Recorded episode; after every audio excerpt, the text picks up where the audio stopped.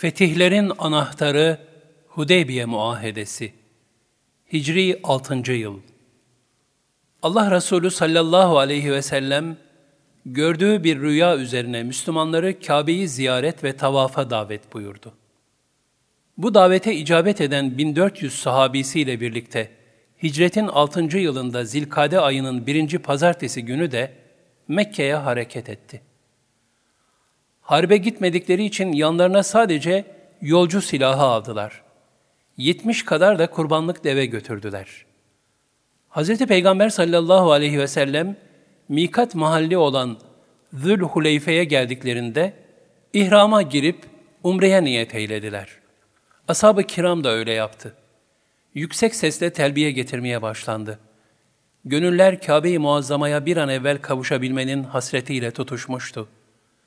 Manevi bir heyecan ve vecd adım adım müminleri oraya yaklaştırıyordu. Ancak Müslümanların Mekke'ye doğru yola çıktıklarını haber alan Kureyşlilerde müthiş bir tedirginlik baş gösterdi.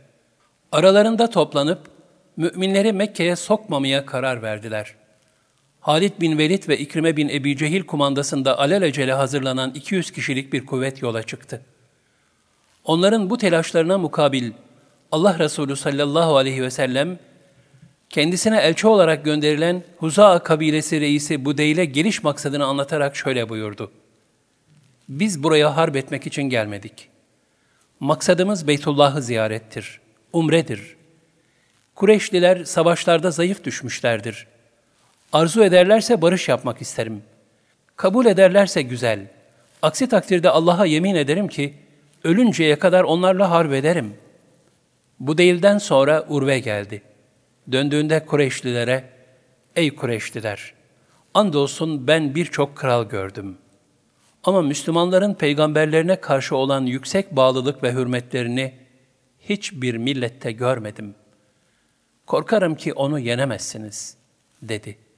Ancak müşrikler Urve'yi dinlemeyip baskın yapmak için bir birlik gönderdiler. Birlik Müslümanlar tarafından esir edildiyse de, Allah Resulü sallallahu aleyhi ve sellem savaşmaya gelmeyip sırf umre yapıp dönecekleri hususundaki niyetleri anlaşılsın diye ele geçirilen müşrikleri serbest bıraktı. Bu arada müşriklerden birkaç elçi daha gidip geldi. Fakat hiçbirinde de kesin bir netice elde edilemediğinden bu defa Hz. Peygamber sallallahu aleyhi ve sellem Osman radıyallahu anh'ı Mekke'ye müşriklerle görüşüp meseleyi halletmesi için gönderdi. Hazreti Osman radıyallahu an Resulullah'ın emri mucibince hemen hareket ederek Mekke'ye gitti. Müşriklere niyetlerinin umre yapıp dönmek olduğunu anlattı. Buna rağmen müşrikler yine izin vermediler. Hazreti Osman'ı göz hapsinde tutarak, istiyorsan sen tavaf edebilirsin dediler. Fakat kendilerini Allah'a ve Resulüne adayanlardan olan Hazreti Osman, Hazreti Peygamber Kabe'yi tavaf etmedikçe ben de edemem.''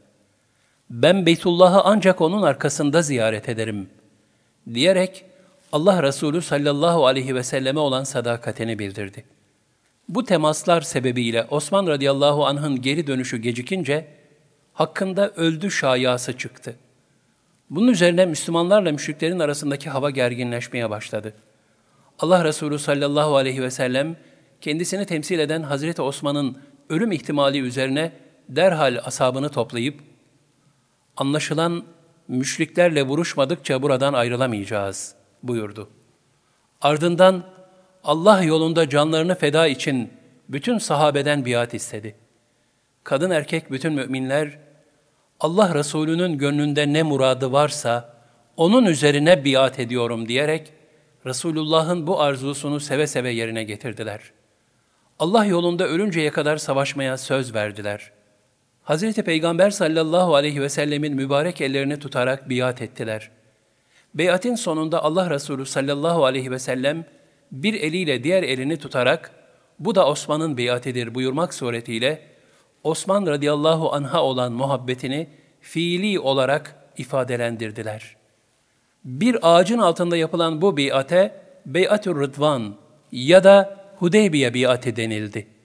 O gün bir münafık hariç bütün ashab biat etmişti. Bu biat, ashab-ı kiramın Cenab-ı Hakk'ın yüce rızasını kazanmalarına vesile olmuştur. Bismillahirrahmanirrahim. لَقَدْ رَضِيَ اللّٰهُ عَنِ الْمُؤْمِنِينَ اِذْ يُبَايِعُونَكَ تَحْتَ الشَّجَرَةِ فَعَلِمَ مَا فِي قُلُوبِهِمْ فَاَنْزَلَ السَّك۪ينَةَ عَلَيْهِمْ Andolsun ki o ağacın altında sana biat ederlerken Allah o müminlerden razı olmuştur.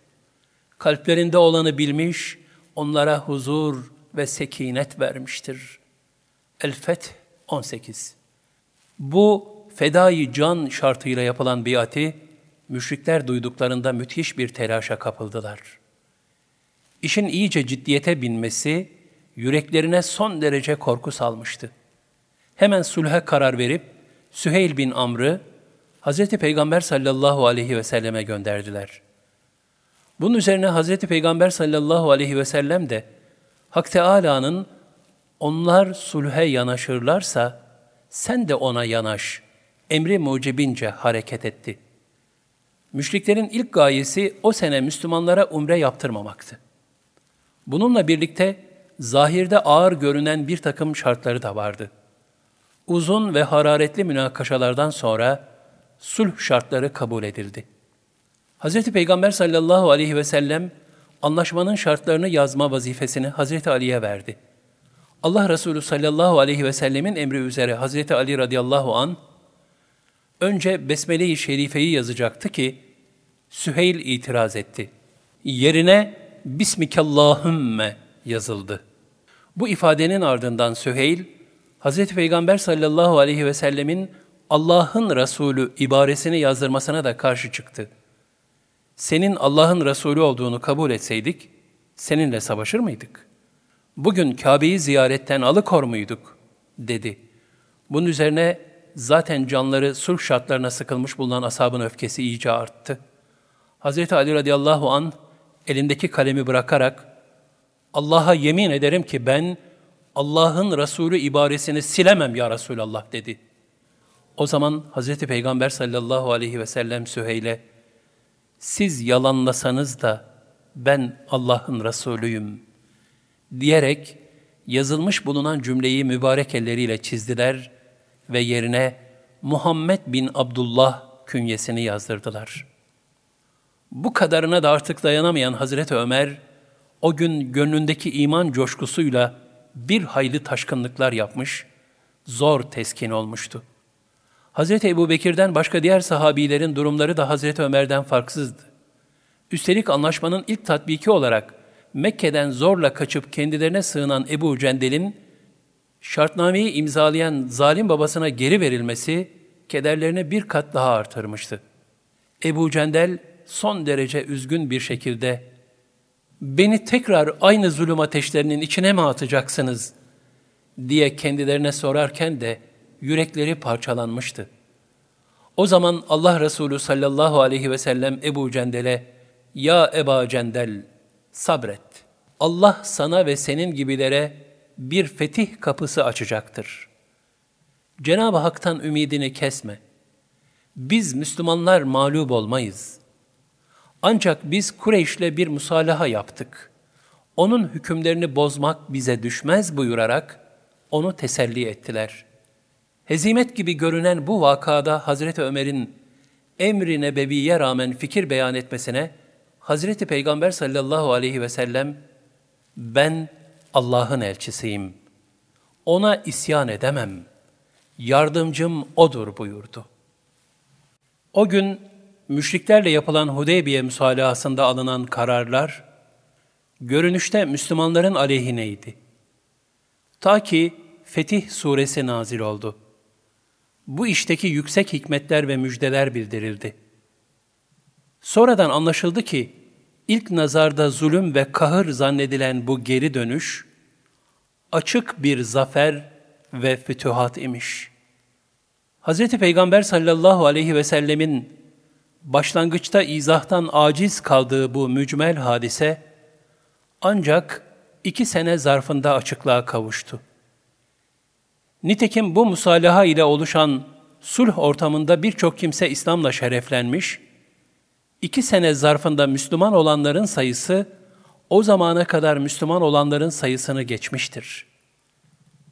Belki o sene Müslümanlar umre yapamayacaklar veya bazı ağır şartlara bir müddet sabretmek durumunda kalacaklardı. Fakat bunun ardından sökün edip gelecek olan kazançlar çok daha büyük olacaktı. Çünkü bu antlaşma ile İslam'ın resmi varlığı tanınmıştı. Bir sene sonra Kabe ziyaret edilecekti. Arap kabilelerinden isteyenler Müslümanların himayesine geçebilecekti.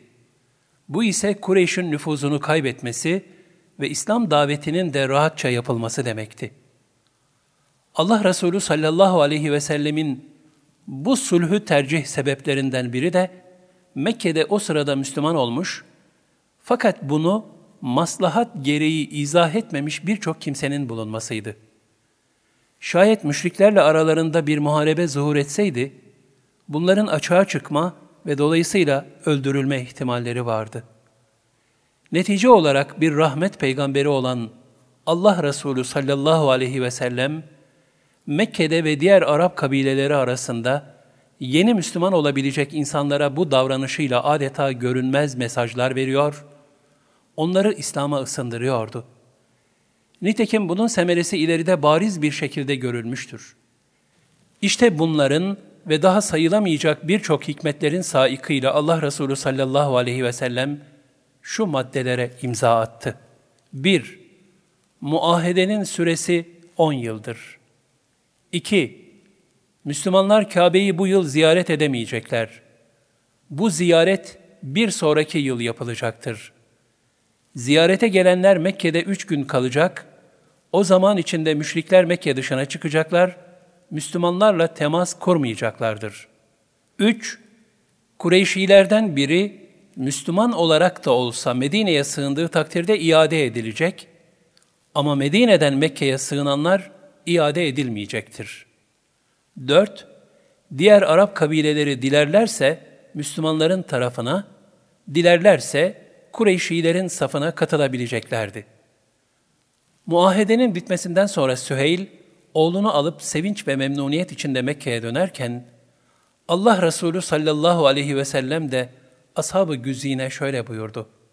Haydi artık kurbanlarınızı kesiniz ve başlarınızı tıraş ediniz.